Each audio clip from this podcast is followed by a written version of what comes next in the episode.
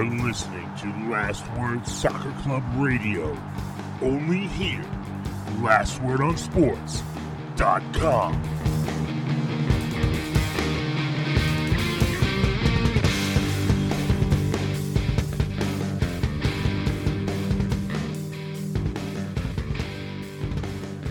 What's up, Internet? My name is Matt Pollard, and you are listening to Last Word Soccer Club Radio, only here, lastwordonsports.com. We are brought to you by Icarus FC and Roughneck Scarves. It is Wednesday, November 2nd, 2022. Uh, we are coming to you, what, just two, three, three days away from the MLS Cup final, Philadelphia Union versus LAFC, and we're what, uh, Jamie, I can't keep track of how many days we are from the World Cup, but I know it's after MLS Cup, so I'm not thinking about it until MLS Cup is over. Jamie Rook, how are we doing?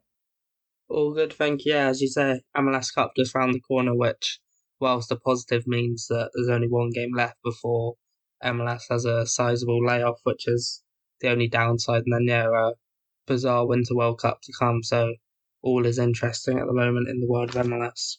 Mm-hmm, absolutely. Uh, Jamie, we were just talking about this a little bit earlier. I know you didn't do a whole lot of big stuff for Halloween, but um, on the 29th, so I'll say Halloween weekend, um, I was at the Colorado Springs Switchbacks game, their playoff match against Sacramento Republic, and they managed to win that one 2 1 in extra time. And so I was there as Christian Pulisic with the lifting the shirt up and showing the man in the mirror, and then also as Ted Lasso when it got a little bit chilly in the second half and, and into extra time. So I believe we have the, I think it's the conference finals this weekend, Jamie, where we have, um, I'm pretty sure it's San Antonio versus Colorado Springs, and I can't remember, I think it's Tampa and then somebody else in the East. So um, interesting calendar year from a American soccer standpoint, in that we have the USL Championship finishing up after MLS Cup, but I imagine not having a bunch of players that are going to the World Cup makes it a little bit easier to get away with that schedule. But let's get into it, Jamie. Uh, we've had the second and third to last games of the MLS calendar over this past Sunday in the conference champ conference finals, conference championships. LAFC defeating Austin FC 3 0, and then a 3 1 barnstorming comeback from the Philadelphia Union over NYCFC, avenging their loss in this fixture last year. Jamie, let's start in the West chronologically with the game that was earlier on. And I looked at this, Jamie, and I was kind of curious. You know, I said this to Harvey on the podcast last week. These were two contrasting styles, and it was a matter of who was going to impose themselves. And I think it was pretty clearly LAFC was by far the superior team, and they wanted you to know it and know it early. They're swarming Austin, get a bunch of chances. Brad Stuver does everything he can to keep his team in the game. Uh, I think it was Cifuentes hits the post in the first couple of minutes, but then Chicho Arango on a um, on, on a corner in the 29th minute. Austin FC comes out. They have a little bit better. It's a little bit more even in the second half for the first 10 minutes. And then they make a double substitution, thinking, okay, they can come in and maybe, you know, get their hands on the game, take control. And Maxi Urruti with his first touch, a pretty nice header to the back post, but on a corner into his own net for an own goal to make it 2 0. And then Kwadwo Opoku um, seals it off on 3 0. Uh, Jamie, this could have been 3 0 in the opening 30 minutes. This could have been 6 0 by full time. What do you make of this match?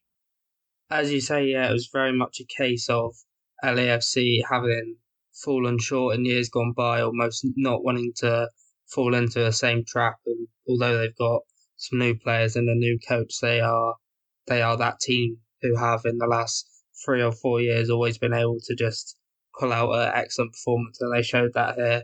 As you said, it feel almost feel for Maxi Urruti, a, a bit of a legend of the league, coming on to to do what he did just seconds really after yeah coming off the bench. And then it was almost a story of the substitutes with Opoku yeah being a substitute and scoring 10 minutes later. But yeah I think it's from a LAFC point of view it's uh, obviously the the one that got away in their brief history. Trophy wise has been MLS Cup. They won the Shield before but then can produce in the postseason.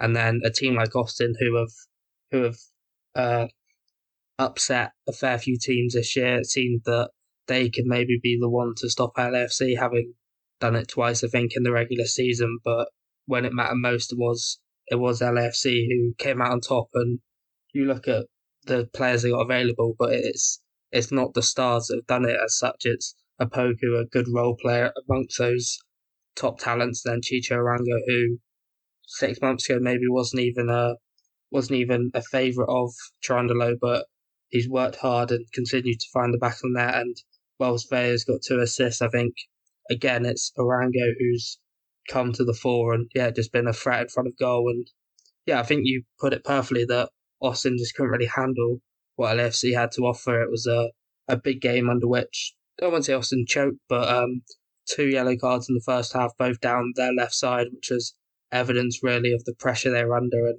yeah, it was just convincing. I think is if I had to use one word to describe it for LAFC and for Austin, it'd just be convincing. LAFC did what they came to do, and they're a threat going forward into the final. Yeah, Jamie, I guess to, to make an analogy that would be really easy for you, I, I feel like Manchester City is still the better team than Arsenal, even though Arsenal is the better team in the Premier League. And I feel like the narrative that we saw in this game could be really similar to a very plausible outcome when Arsenal and Man City play each other for the first two time. You know, it's oh, big rivalry and everything, you know, top two teams in the Premier League, and then Manchester City comes in and just says like stop with the narrative that they're going to win the league and everything, or that we let Gabriel Jesus go and then therefore he's revitalized and somehow better than Erling Haaland. In the first 20 minutes, we're going to make it blatantly obvious that we're the better team, and the scoreline is going to reflect that at the end of it. And so, you know, to your point, you know, two yellow cards for Nick Lima and, uh, you know, and Rigoni in the first 20 minutes, and then after that, it was all LAFC on their left, Austin's right side of the flank. Danny Bouanga could have had two goals in this one. Palacios, for me, one of the best fullbacks. Um, him versus Kai Wagner, I think is going to be a really interesting, uh, you know, person to person matchup when we get to the final. But I just thought, you know, LAFC came out and played their best possible game and it was going to take the best possible game from Austin in order to deal with that. And I thought the defense bent a whole lot and managed to not break in the opening 30 minutes. I thought Brad Stuver was absolutely fantastic. I think a, you know, I think I think he faced I can't remember what the stats were. I think he had maybe 7 saves on 10 shots or something like that, Jamie, but it was only 2.25 xG. But you know, again, I I think other pedestrian goalkeepers in this league it would have been easily 5-0 and certainly 3-0 by halftime. I think the big thing for me, if we look at this fixture over the course of the two regular season games, it's that Austin played their best game and they did what they do best in terms of possession play up the middle to Driussi, and then there's a cast of characters around him that were extremely effective. Uh, they played, I think it was $4 million for Rigoni, Jamie, and he has not been impressive at all. I think Ethan Finlay would have been a much better option, especially with Austin trying to play out into space in this game. I think Fagundez was maybe the most impressive of the attackers that you had. Um, and even then, he had an off day. And you know, I think we could you could argue Djite versus Maxi Urruti in this one. Neither of them were impressive. Neither of them are what Chicho Arango is. If we're talking about foils for each other, but LAFC just came out. They pressed Austin. The center backs could not deal with that. Uh, Danny Pereira and Alexander Ring couldn't get settled in the midfield, and that just forced Austin to play hopeless long balls out wide that the outside backs for LAFC ate up or it was Djite who was ineffective and Driussi who was played almost as a second forward more than as a number 10 um, that were just, you know, Chiellini ate them up all day as well for that. I imagine, you know, Chiellini playing for Juventus against Minnows, you know, relegation fodder in Serie A. He's done that many a time. It's just simple. Win the header, get it to your other center back, and then pass out. And then there was just, there was no relief for Austin whatsoever. And in that, I think the gulf in quality between the two teams was shown. And what I mean, what I mean by that was is Austin proved this season that they were legit and they were much better than what they were in their expansion season.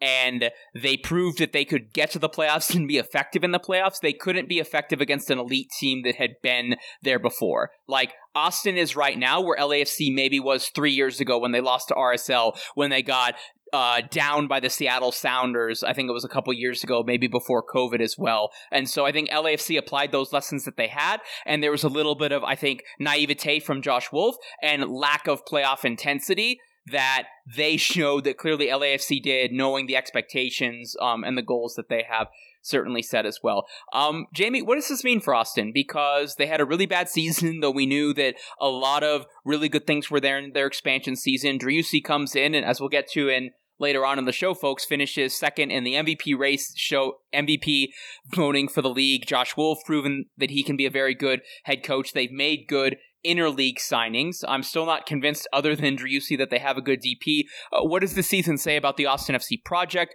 What are expectations and goals for next year? Well, you touched on it there, and I think a key thing to look at is, without trying to dampen the mood at all, is to look at the, the playoffs for them. And obviously, it's a great achievement to get to the playoffs, let alone to come into it as one of the best sides in the West. But then you see uh, it takes takes a whole 120 minutes, then a penalty shootout to beat the 10 men of RSL. And then, to be fair, I thought they performed very well against Dallas in that uh, Texas derby. But then they go up an, another level where they play LAFC or in terms of opponent. LFC are much better than RSL and Dallas. Well, so those are two very good teams. Austin should be winning them. And then, yeah, when all is said and done, the big challenge comes. And whilst there may have been more convincing scorelines in the past, at this stage in the playoffs, I can't remember the last time I saw such a convincing performance and win from a t- team at this level. LFC were just, yeah, just ran past them really and not made it look easy. That'd be unfair, but they, yeah, they were definitely dominant.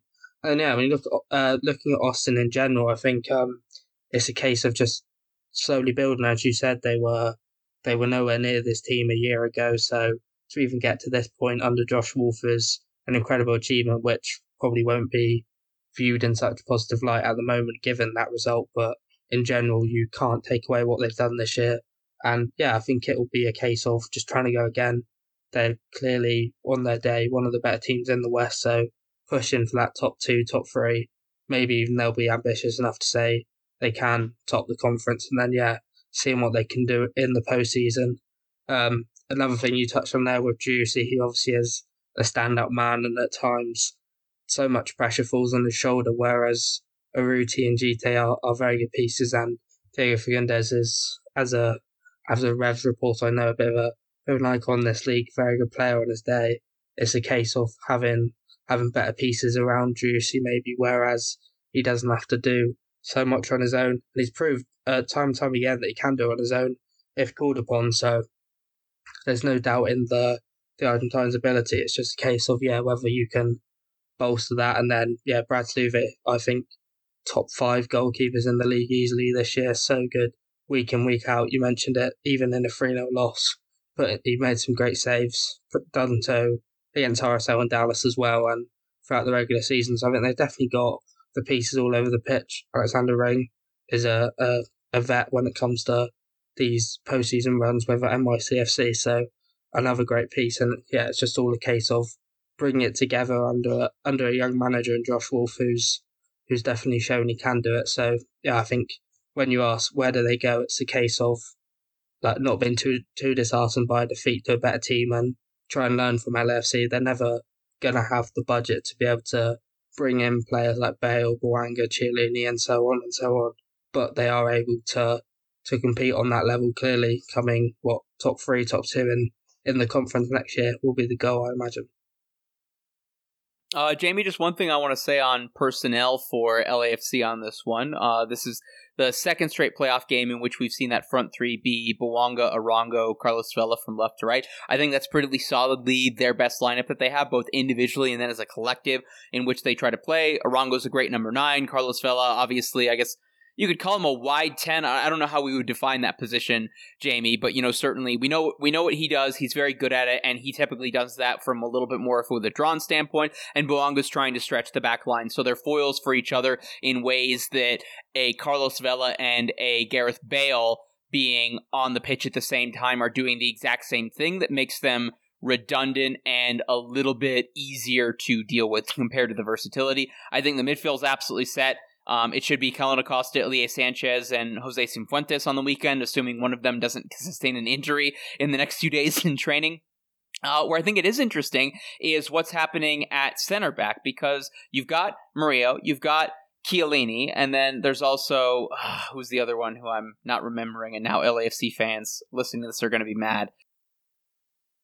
Segura. Segura, thank you, thank you, yeah. Jamie. So I think I think there's an interesting question stylistically how you want to deal with that. Chiellini is not very mobile, but fits in very Concacafy in the dark arts and the shenanigans of the game that can be very effective in a final. So I think there's an interesting question there. And um, Jamie, your thoughts on the the center back partnership, and then also, I mean, I just Gareth Bale not in the lineup for El Trafico. he's in the lineup, or he's on the bench for this game as well. Opoku comes on instead of him, scores the game winning goal as well. I mean, what do we make of, like, how much money is LAFC paying to have this guy train and then go play golfing? And I, I know you're no fan of the Welsh national team, and I obviously know what I want to see on that Monday in the World Cup, but I mean, what is this? I, this can't, I can't see how this is helping him more so than at least getting a game every four days in which he's at least going to come off the bench for a Cardiff City. But your your thoughts on those two personnel decisions for um, Steve Cherundolo?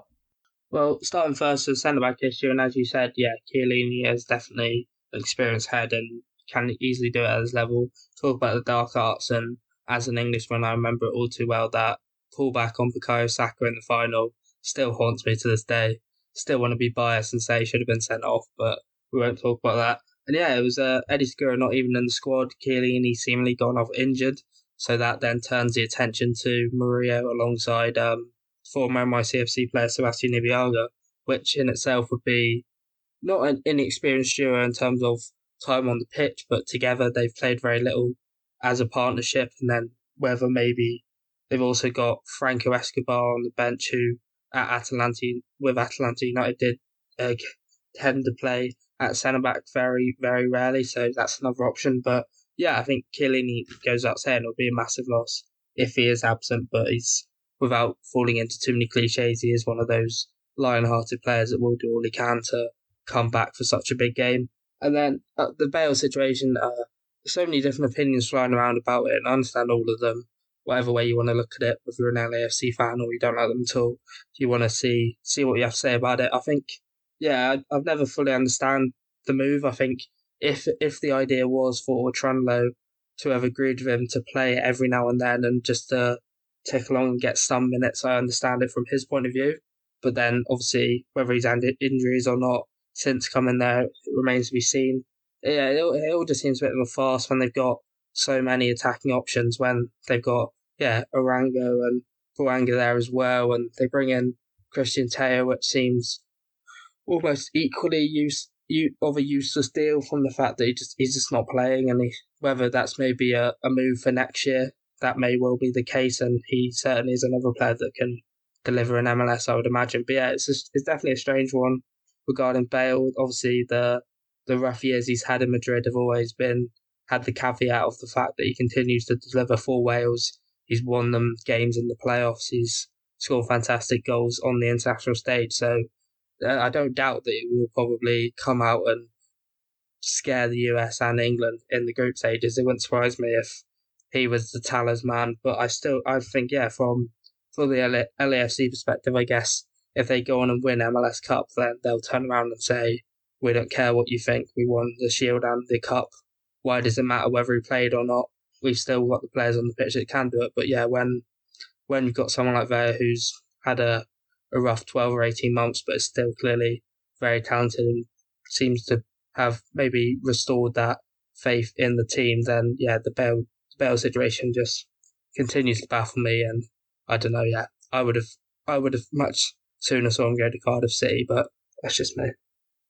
Oh, the champagne problems, Jamie, of having Gareth Bale on the bench and not even needing to use him in Major League Soccer of all places. Oh goodness. Um, let's move on to the more interesting, or certainly the more dramatic of the two games: the Eastern Conference Final, Philadelphia Union three, NYCFC one. Back and forth affair. Jamie, um, a KG, albeit not super exciting first half, and then uh, Maxi Moralez scores in the 57th minute on a really nice, very NYCFC play out of the back, get a little bit in transition, create open space in the box, and then, you know, just a tap in for Maxi Moralez, and then a sequence in what do I have this? I have it as 11 minutes. That's my math there, Jamie, uh, in which uh, Philadelphia Union score three goals in the 65th, 67th, and then 76th. Julian Carranza, and then Daniel Gazdag, and then Cory Burke. Cory Burke on a broken play after a save, kind of in transition with the game, uh, kind of going a little bit crazy. Daniel Gazdag with a really good sequence in transition with Jack McGlynn and Julian Carranza combining, and Jacob Glesnes finding Carranza on a set piece with a substitution potentially happening, and just NYCFC's defense just being caught napping in this one. Uh, Jamie, unlike our Western Conference final, this was a matchup between two teams of very similar styles. They both can play out of the back. They can both press. They both like transition play. Um, and then we kind of saw that. I would say maybe not the set piece because it's kind of hard to have a transition sequence on a set piece. But all four of these games were all four of these goals were scored off of chaos and mistakes in open space and really really good quality. And I think ultimately Philly just kind of caught on a run, and NYCFC weren't able really to stop them. And it was kind of against the narrative of what I think both teams are and what I was expecting from this game. At the same thing time, I thought it was a fitting kind of response rebuttal to this fixture last year and maybe some of the flack that Philadelphia Union's gotten about being a, a paper tiger. What'd you see? What'd you like about this game? I think yeah, it was always set to be a fascinating matchup with two like stalwarts in the last few years of, of the Eastern Conference, and I think one obvious headline for me, whilst it might, might be lazy because obviously most of the work is done on the pitch was obviously the manager the managerial battle. Jim Curtin's established himself with this union team. He's been there throughout the years, and they've got such a, a tight knit unit there that like they could go on and do anything under him because they have such strong belief in him. And then you caveat that with, or you rival that against the fact that NYCFC obviously lost lost Ronny Deila at mid season. I want to say to Belgium, and then uh, Nick Cushing comes in and whilst uh, a decent manager in the in the City Football Group just wasn't really able to to fully uh, not so much mold mold the players in his view because the whole point of the City Football Group is to continue along a similar a similar line. But whilst there were good points towards the end of the regular season, it was it was always is always looking like if it came down to the managers, there's only one winner, and obviously that would be Jim Curtin. And yeah, it was I think to see a single goal or maybe a couple of goals in this game wouldn't have been a surprise at all. The Union, whilst they have been prolific scorers this season, they very rarely ship goals. So a 1 0 or 2 0 win seemed fairly fairly likely if you're going to guess a scoreline. But it was more of a case of, yeah, they, they get give, not give away the goal. NYCFC do very well to open the scoring and then Philly are up against it in that they've got to come back from behind at home. You always back them to to get the job done under Jim Curtin because of how well he's molded this group. And yeah, it's not unlikely, but Julian Carranza was, what, 18 months ago to MLS fans, he wouldn't have been considered much of a prospect at all with Miami, which uh, that's that's Miami for you. You never know what's going to happen. But yeah, with with the Union, he's definitely become become a much well much better rounded player. And then Gazdag, another MLS MVP candidate, along with Driussi, as we mentioned. It's just a case of yeah, the Union continue to get it done. I think the home field advantage has to be has to be said for something. It it continues to be with obviously the vast size of the US. It's so much more of a pressing issue than someone like me would realise over here. But when you do compare the distance that I have to travel from home to London as four hours, that's a pretty short trip for most American games. So yeah, it's quite quite of a quite of an overriding factor, and it was the Union, the home side, that came out on top, and I think almost deservingly so. It's it's easy enough to say, oh, they won they won the East, so they deserve to go to MLS Cup, but they have, I think, been easily the the best and most consistent team throughout the year in the East. Yeah, absolutely, Jamie. Um, there's a few individual performances I want to highlight. Uh, you made a really good shout there with Julian Carranza. Just looking up his stats, Jamie, to just show the difference and how things can change when you're on the right team or maybe have the right situation or more familiar with this league. Um, in two seasons, albeit one including 2020 and the monstrosity that was that year, Julian Carranza had three goals in 1,300 minutes with Inter Miami. And then in 2,200 minutes, so roughly double the number of minutes, he had 14 goals and nine assists. So three goals, and then if we double that for Inter Miami um, for this one season, potentially you're looking at six goals in 200 in 2,200 minutes, and then he has 14 goals, nine assists, which is what 23 goal contributions. That has to be top 10 in the league, Jamie. I think in a in another year where Hany Mukhtar and Sebastian Driussi aren't doing these things, I think there's a serious question. You know, are, are you talking in the same way for defender of the year? The question was, well, which center back or Kai Wagner do you pick from the Philadelphia Union? Is it a Daniel Gazdag, Julian Carranza race? I think would be an interesting question as well. So I want to highlight what Julian Carranza did, obviously. With his goal and his assist in this game. Daniel Gazdag, another fantastic performance. One of the most like underrated and under the radar number 10s for a guy who finished top five in MVP voting as well. I still think is extremely underrated.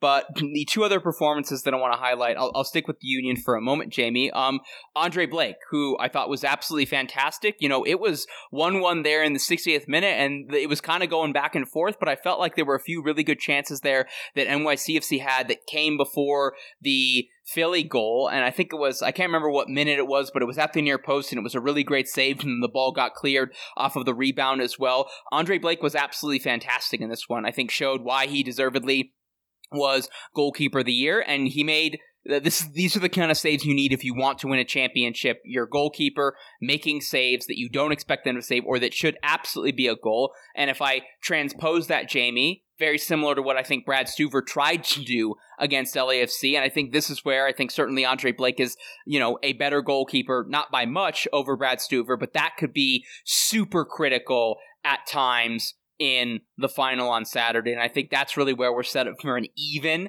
and interesting matchup on Saturday. But then the other, um, the other individual performance that I want to look at, Jamie, I think similar to Austin, where I think Josh Wolff made two key tactical mistakes. I'd have put Ethan Finlay in for Rigoni on the right. And then I think something with the spacing between Djite and Driussi and how far Driussi was from where they were getting the ball and trying to get the ball was off relative to LAFC's shape. And so for this one, I did not like Haak at center back. Yes, okay, he's played there a few times during the season in spots when they didn't really have it right. But um, I think especially with the front three that you have of Philadelphia, I think you could have had a back five and then just had it maybe switching to where Tinnerholm goes forward and then it's in a back three in possession. But I thought a really young, exciting midfielder talent was put in a position to fail. I think he does not look great on the three goals that were ultimately conceded. You know, it worked when ultimately they were able to come back and, you know, it worked in the playoff game against Inter Miami. Inter Miami is a very different team from Philadelphia Union. I didn't like that particular idea. I think if Nick Cushing could go back, I think you would go to a back four, Tinnerholm go forward, and I think they needed a little bit more oomph in the midfield. I would have liked to have seen Keaton Parks earlier in this one or potentially starting with that shift. But, uh, you know, Jamie, last thing that we have on this Eastern Conference final. Any thoughts on my thoughts or anything that you want to close out with? Just, uh, I thought you made a very good point about Carranza about how he has flown under the radar, making such a jump after that uh, slow start in Miami, and then just with the the starting lineup from this game in front of me, you talk about him as maybe like an outside shout for one of the better players in the league this season. But then you go Andre Blake, Jacob Glesnes, Jack Elliott, Kai Wagner, Jose Martinez, Alejandro Bedoya, and Daniel Gazdag have all had, I would say rightly so as well, have all had more positivity and more praise on their name. So you've got seven or eight players there who have easily been exceptional, and then you still go Uhre and Leon Flach have also been very good. So it's just a case of this Union team. I, f- I find it find it almost hard not to like them because there's so many so many good individuals, but when they come together as a team, it just works so well. And then with that spearhead of Jim Curtin, who is again a very likable figure. I think yeah, the Union are they're a they're a very good asset for the league, and they they make a good make a good impact on the rest of the world when representing the MLS. Absolutely, Jamie. And oh, who do we have off the bench? You have Jack McGlynn, who comes in is absolutely fantastic when Alejandro Bedoya has to come off at halftime. You have Cory Burke, who scores the goal to seal it. You have Paxton Aaronson, a great midfielder, and certainly, you know, the pedigree that comes with the Aaronson name and European clubs, particularly looking at him. And Matt Real, who's got that dog in him defensively. So, you know, similarly, I think, you know, Jamie, if it wasn't for the fact that LAFC have kind of taken over the Seattle Sounders, LA Galaxy, like evil empire, we have all the money, we spend all the stuff and everything, you know, Philadelphia Union are approaching like there's almost a like Leicester City 2016 likability about their characters and the fact that they're doing it on a budget and everything. Um, and I'm not suggesting that uh, Jim Curtin is Claudio Ranieri in this scenario. Um, I think he's got a far better wardrobe and he's probably less obsessed with pizza, which um, I'd I'd I'd take. I, I would want Jim Curtin's wardrobe and then the obsession with pizza if I was crafting my perfect manager, but that's neither here nor there. Jamie, let's get to the MLS Cup final this Saturday, November 5th. Remember, remember the 5th of November, 4 p.m. Eastern. Um, and it's Philadelphia Union against LAFC, the two conference uh, regular season champions, now the two conference playoff champions, the two teams that finished top two in Supporter Shield. That went down to, I think, the second to last match day of the regular season as well. I think this is absolutely the two best teams in the playoffs. I think this is the most interesting or the most high powered final that we're going to see as we just walked through, you know, the entire LAFC lineup and stars and great performance in sevens and eights out of 10 and this one. And similarly for Philadelphia Union. Jamie, your initial impressions on this and given how much we've talked about the tactical similarities between this team, you know, what, what do you see in that? Well, I think the first thing well, you look at is, as you mentioned, is top seed in the East versus top seed in the West, and that is there's something quite poetic about that. That two teams can be well. So our, the uh, the Union particularly were run close when it comes to that top spot by the likes of uh, CF Montreal and NYCFC. It is quite good to see the two best teams in the regular season then be able to deliver and show that again in the postseason.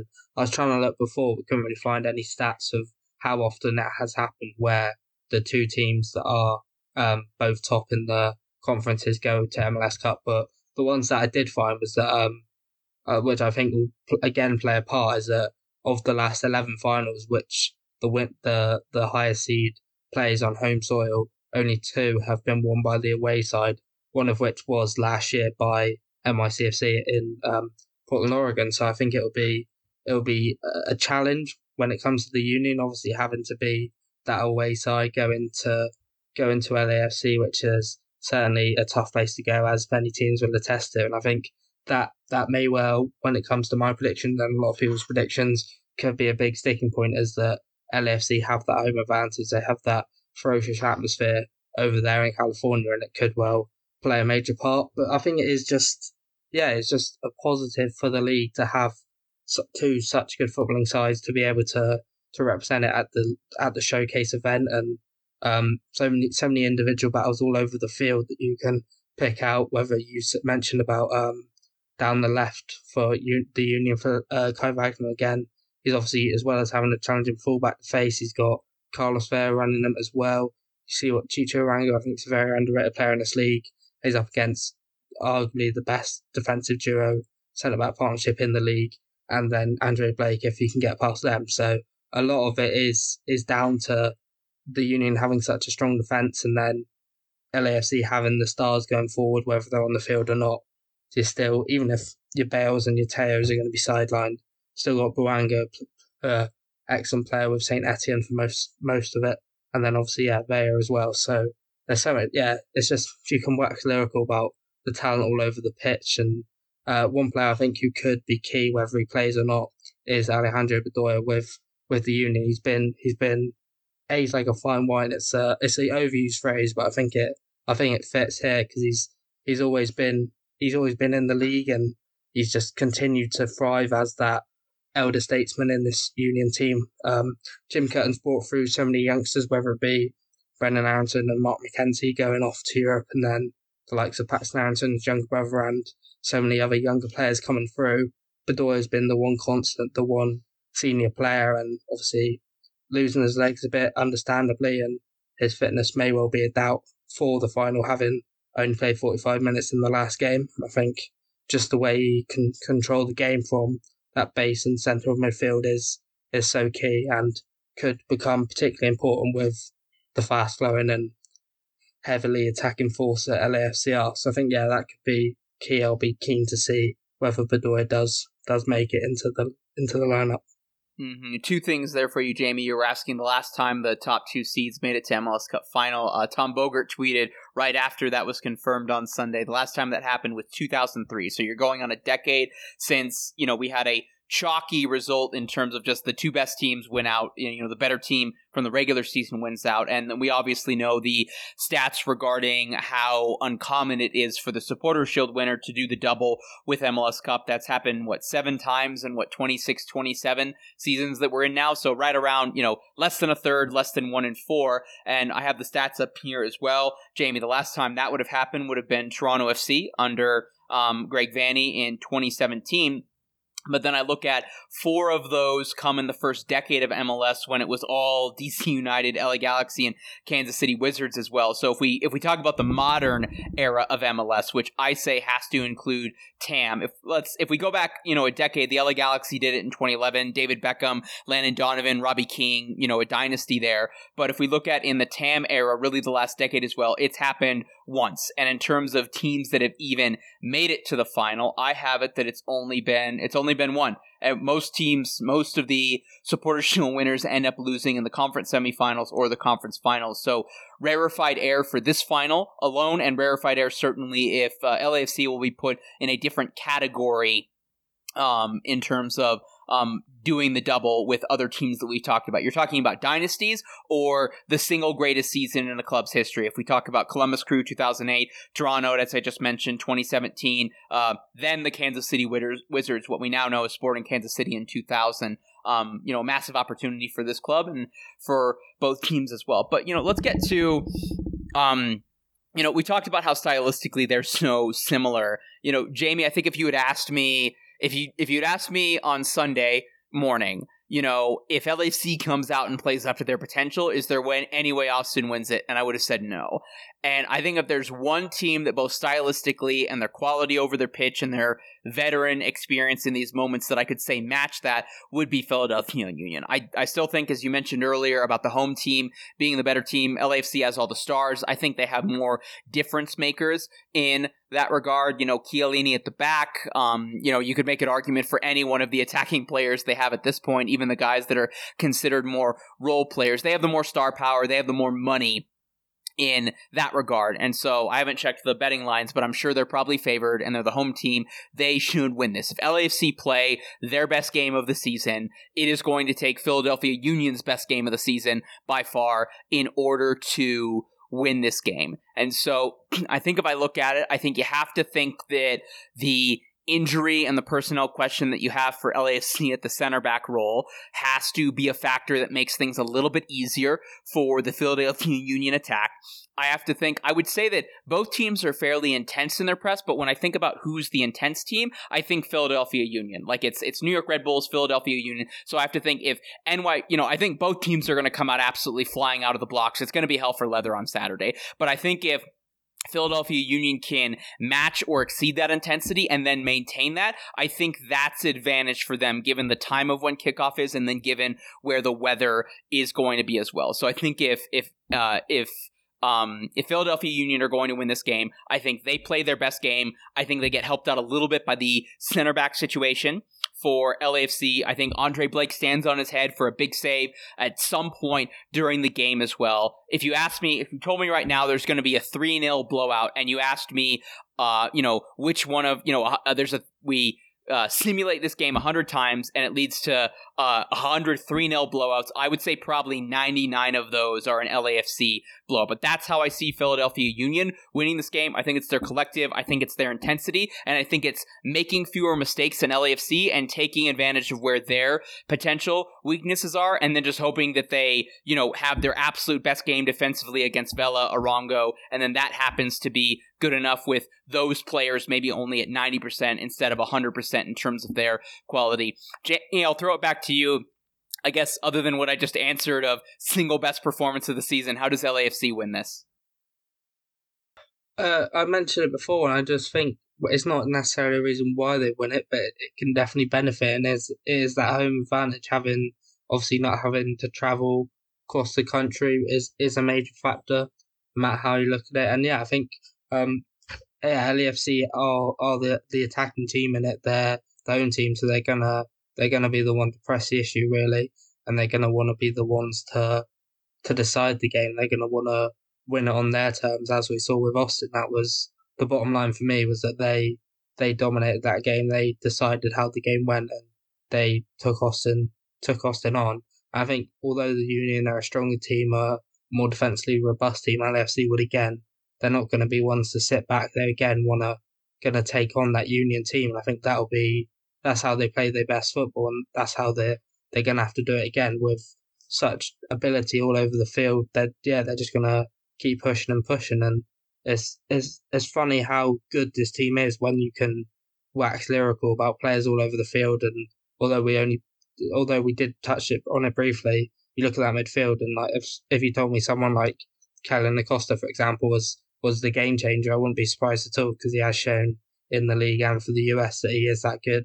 And it's the same for whether it be Cifuentes and Ilie Sanchez as well. So yeah, it is just a case of LAFC have made such smart acquisitions, not just the big names, but in the league, whether you look at Ryan Hollingshead, Acosta, Maxime Crepeau, since um, since Steve Cherundolo's come in, they've had that window of making some some very savvy in-house in in league signings that are not only difference makers, they are some of the best in the league. Last year, Crepeau was one of the best goalkeepers in the league.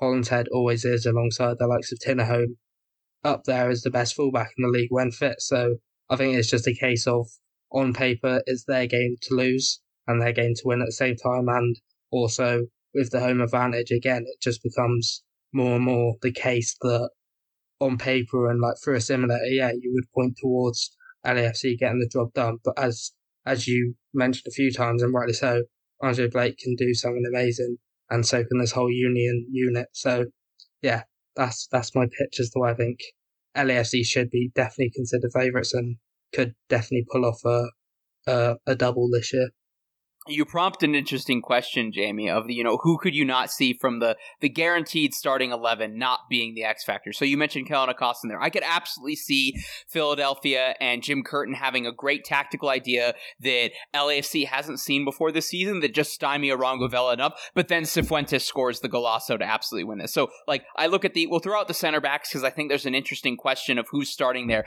Like, who do I not see being uh, a potential game breaker for LAFC. I mean, maybe you go Ilie Sanchez just because he's the least impressive of all the other guys playing around him. And then I do the exact same thing with Philadelphia Union, who, to your point, other than Bedoya is maybe the only question about who's starting as well. The the closest one that I can come up with is like, yes, this guy is not the the X factor is Mbaizo, who you would argue is the fourth least significant player in the back four. And you're talking about a back four that includes Jack Elliott, Jacob Glesnes, and Kai Wagner and everything. You know, like, oh, woe is me. John Stones wasn't the X factor for Manchester City this past weekend in their dramatic win. Like, how, how do I even you know, so so to this point, like I, I just I can't emphasize this enough, folks. This is the these are the two best teams in Major League Soccer. There's stars and quality all over the pitch. There's no real distinct weakness for every single team, and I think that is going to make for a really really compelling final that I'm so excited for in ways that I think are going to be unpredictable relative to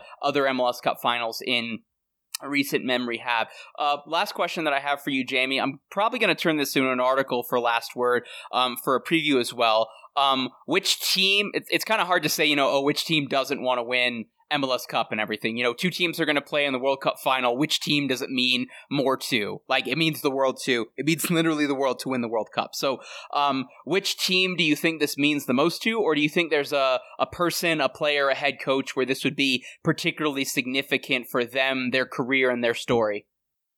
I think uh, I didn't really know how to answer this until you said one of the final things you said, and that's like when you look at the head coaches, for example, Steve his first year in the job, if if you told him and the board that prior to the season he'd win the Shield and get to MLS Cup, whilst ultimately uh, LAFC's goal has been to get over the hump in MLS Cup and finally get their hands on the trophy, that would still be pretty impressive. Whereas, although this is still a great landmark achievement for Jim Curtin, given the the building that blocks he's had to put in place over these years to get to MLS Cup, I still think it would be more of a case of the vindication of that project paying off for for the union as a whole.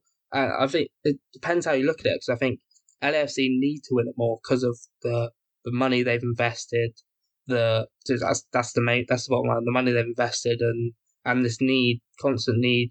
They refreshed. They they got rid of Bob Bradley, which was quite a brave decision, although he obviously wasn't performing as well as he had been earlier on in his tenure. And then they bring in someone like Cherundolo, who in some ways is an unknown quantity when it comes to MLS management. And then, yeah, it's, it's paid off clearly, as well as a lot of the signings on the field. But I think, yeah, for what LAFC stands for, for what they're investing into the league and into their players, that they need to win it more.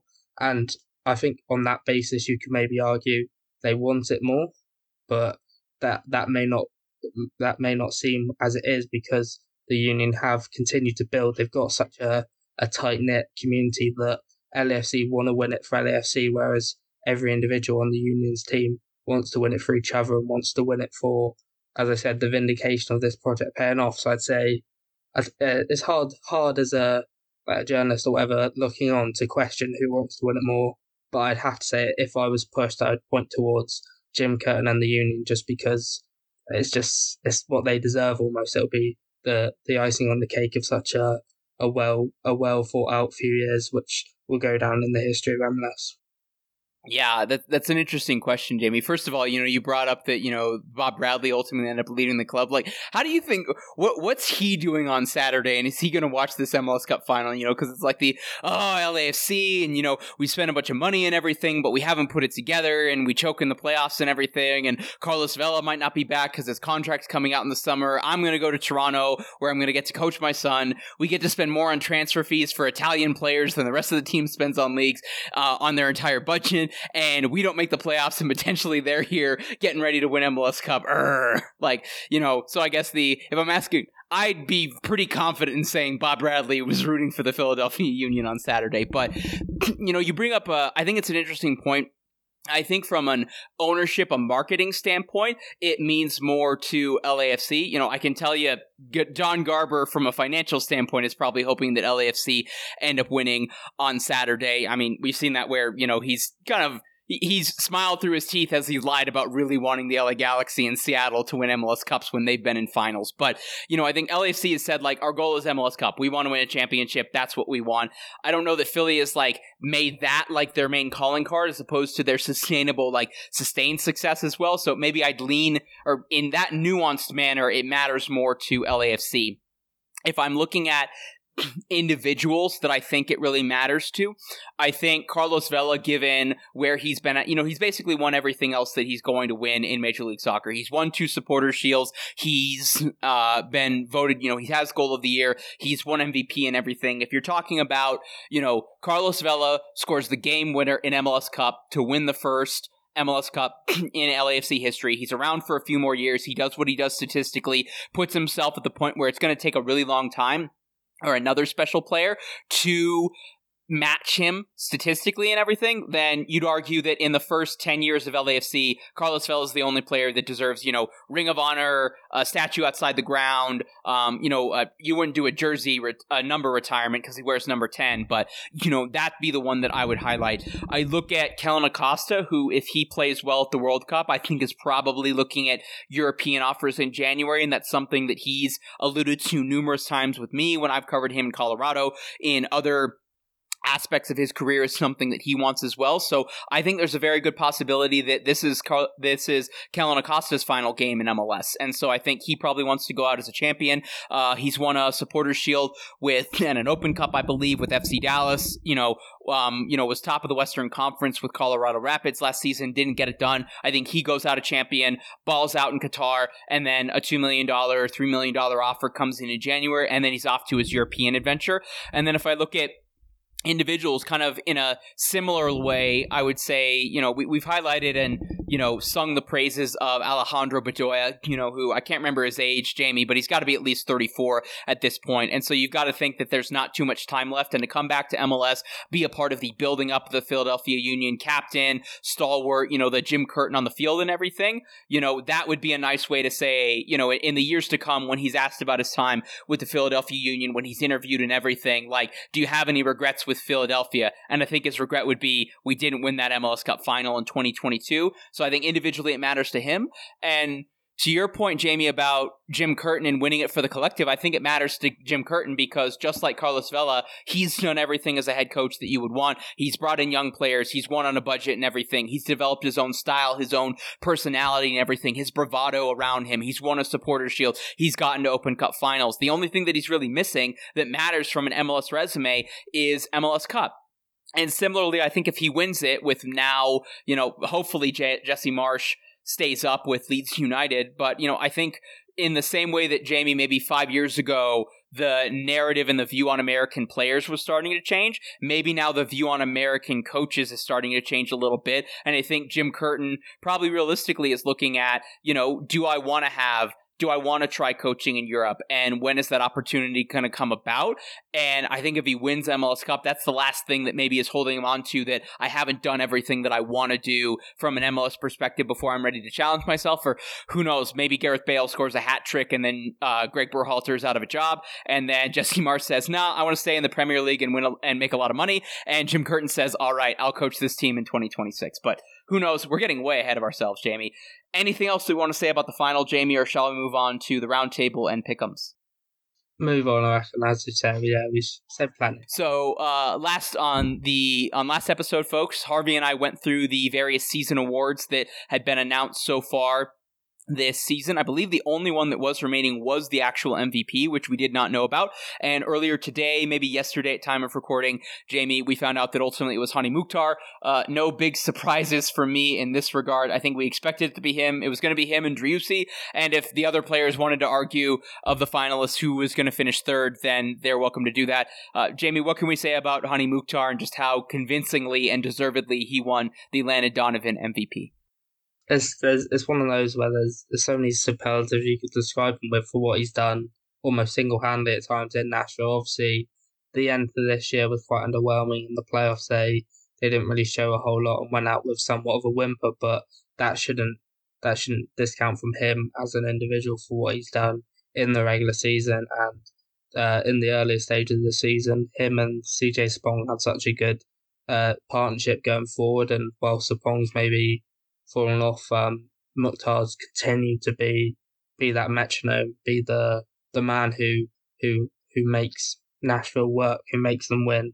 He's so vital to that team, and some of the things he can do with the ball at his feet on, on the field is is nothing short of remarkable. And it's one of those where you could just, like with Driussi, to be honest, two very talented players, you could easily just wax lyrical about, and it's just a case of whether Nashville can, with obviously they've got, got a new stadium, They've got got some pieces building there in the team. Can they can they bring in a player or two in the off season around Mukhtar to almost take them to that next level to make them a, a genuine contender? Because whereas at times this year there were people, me included, who who had the belief that Gary Smith's team could challenge in around the likes of the Union and LAFC, it never really came to fruition. I don't think, as it stands with the players they've got in comparison, I don't know if it ever will. So it will be a case of can they add in a player or two in and around Mukhtar to make the difference. But as, as an individual, yeah, he's so talented and such an asset to the league. And I think, as good as Drew Driussi has been, especially,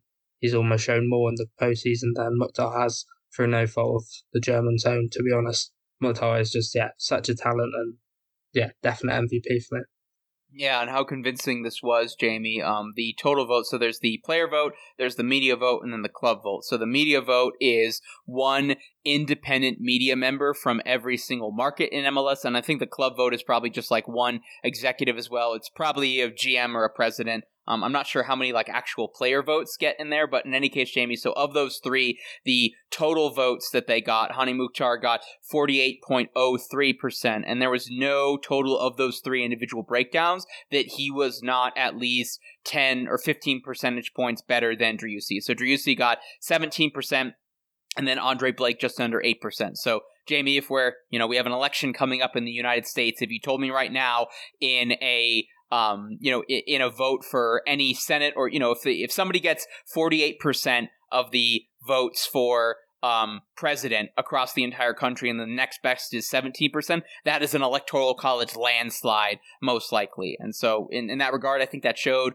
uh, that showed how great, how much better Hany Mukhtar was than Sebastian Driussi. I think that showed how much more valuable Sebastian Driussi was than anybody else. And they didn't even list who the other, um, I know Daniel Gazdag finished top five. I think I saw a press release about that. So I'm not sure what the voting total was, but you know, if um, if Mukhtar gets almost 50%, and then you have almost 25% for the others, you're looking at less than 5% for the final ones. But in any case, congratulations to Hany, congratulations to Hany Mukhtar on that. Jamie, let's move on. MLS Cup final, Saturday, November 5th, 4 p.m. Eastern Time on Big Fox. Bart Simpson Fox, also on Univision if you want to watch en Espanol. LAFC hosting Philadelphia Union at the Bank of California Stadium. Jamie, what is your final prediction? Who's lifting MLS Cup? How does it happen? Who's scoring the goals? 90 minutes, extra time, PKs. Talk to me. we've both just said how for for an hour almost how good the two teams are. So it it feels so hard to split them. But I think as one thing we mentioned regularly was the the potential issues at centre back for LAFC, and I think that could could well come come to the fore and will allow the Union to get on the score sheet. But I still just think, as history shows, the home team has the advantage, and I think they they will finally get over the line. LAFC what what they've been waiting for since joining the league. They will get that MLS Cup glory, and I think I think it will have to be a narrow game. And it goes out saying that this Union team aren't gonna, or very rarely are gonna ship many goals, and Blake will no doubt make four or five incredible saves. But I think just with the talent LFC have got going forward, I'm I'd probably I think I think I'm going to go with a two-one win to LFC in 90 minutes with Carlos Vela to get on the score sheet and top it off very well. Um, I've got the exact same scoreline, Jamie, but I have it in extra time. I think it'll be one of those where it's really cagey to start out. It'll almost be like both teams punting on, like how you've seen in knockout competition, where both teams like punt on the first leg and then play for it in the second leg. I think it will be a cagey, limited chances, almost no highlights whatsoever in the first half. Um, I think Philly scores early in the second half, they pretty much shut up shop at that point. LAFC breaks through almost like battering ram approach in the attack, and then it gets the game gets stretched, it goes into chaos, and LAFC's quality in transition shows to win this one 2-1. So I guess to get some specifics on the goal scorers here, Jamie, I will give um give me Daniel Gazdag on a broken play in transition for Philadelphia, similar to the Cory Burke goal on the weekend, the third goal for Philly over NYCFC. I think that opens the scoring. I'll take Carlos Vela on a free kick to make it 1-1 and then I'll say it's um I'll say it's Opoku in extra time to ultimately close it out in 120 minutes. Um, we'll see what happens. Jamie, that brings us to the end of the show. It is time for last words. Anything else you want to say about MLS Cup related or otherwise? Not really. The thing, the thing that always always takes me back when it comes to Steve Cherundolo is, uh, all in all honesty, when he came into the job, I didn't know all that much about him. But then there was just flashback to a few years ago on I did a quiz on the Athletic, it was like through COVID, there was like a interactive Zoom quiz for subscribers about the Bundesliga, and it was hosted by Rafa Honigstein, who's one of my favorite journalists, so good. And I didn't know about at the time, but it was like, oh, here's here's the guest presenter, Steve Cherundolo, as a former Bundesliga player, presenting it. And at the time, like I knew he was American, but I knew very little about him. So to have that chance to chat with him over a Zoom call and do quite well on the quiz was quite cool. And now now the fact that you'll we'll be watching him on on the TV screens at MLS Cup is quite a full circle moment that I quite like. But I sadly will be rooting against him. I think the Union are, are the are the more likable team, and whilst I'm I'm not going to lose sleep over the outcome, I will I will be rooting for Philadelphia certainly. Yes, I'm I'm rooting for Philly as well, Jamie. I guess this is the this is the one thing that we didn't really answer. What's the better story? You know, so from the journalist perspective, you know, we don't root for teams, we root for people, we root for good stories. And so we answered the question of the people that we think it would matter most, that would be mythologized, that would be so rewarded and fulfilled by winning MLS Cup. I th- I do still think that the better story is Philadelphia Union with what they built up over the course of the next couple several years. Vela's going to be there, Steve Cherundolo is going to be there. Um, you know, but we'll we'll see. I think it's the there's almost a deserved. You're the big money team. It takes you a while to win an MLS Cup. You know, it took till 2003 for the LA Galaxy to finally win some after making all those finals against DC. It took Seattle so long. It took NYCFC, not NYCFC, um, Toronto FC so long. But either way, I think it's a great story. Two great teams, lots of really good characters, an absolutely fantastic season. You know, and a, a final that you know it's it's a championship that I think we'll look on and you know think about in terms of MLS lore and MLS storytelling, regardless of the outcome. You know, assuming there isn't a a bogus red card or some officiating that ruins it as well. Um, with that note, Jamie, I am I'm I'm to ask. Let me look up who's the who's to be the official for this game. Do we have this? Let me see if we have it yet. Ah, so last here, uh, last one that we have here, folks, uh, according to um, ProReferee.com, the assignments that they have for MLS Cup, um, the MLS Referee of the Year, Ismail Elfath, will be in the center. I think that's a very, very fair appointment that you have in that. Uh, Drew Fisher will be the VAR for that one. So hopefully this is hopefully this game isn't marred by a very controversial decision that Ismail Elfath has to say about this when we're talking about the game, and rather than the officiating in this one, Jamie. But um, Last thing, folks, I want to thank our sponsors. First, Roughneck Scarves are an official scarf supplier of MLS, USL, and US Soccer. Get your custom scarves, neck gaiters, or masks for your group, team, or office at roughneckscarves.com. And if you're not particularly enamored with your favorite national team's World Cup jersey, at the very least, I'm sure they have some really nice scarves that you could get in addition to your mostly white training top or mostly blue training top that your team may or may not be wearing in Qatar. I'm not pointing out someone specifically. You don't know what I'm talking about, Jamie. And then on that note, are you tired of these old uniforms and cookie cutter templates and boring stuff that you get from the big boys? Do you want a unique and completely custom kit for a youth team, Sunday League squad, adult pro team office, or even last minute World Cup qualifying team? Icarus FC can help you design the kit of your dreams at an affordable price. Their motto is any design you want seriously. Let them design the kit of your dreams today at IcarusFC.com.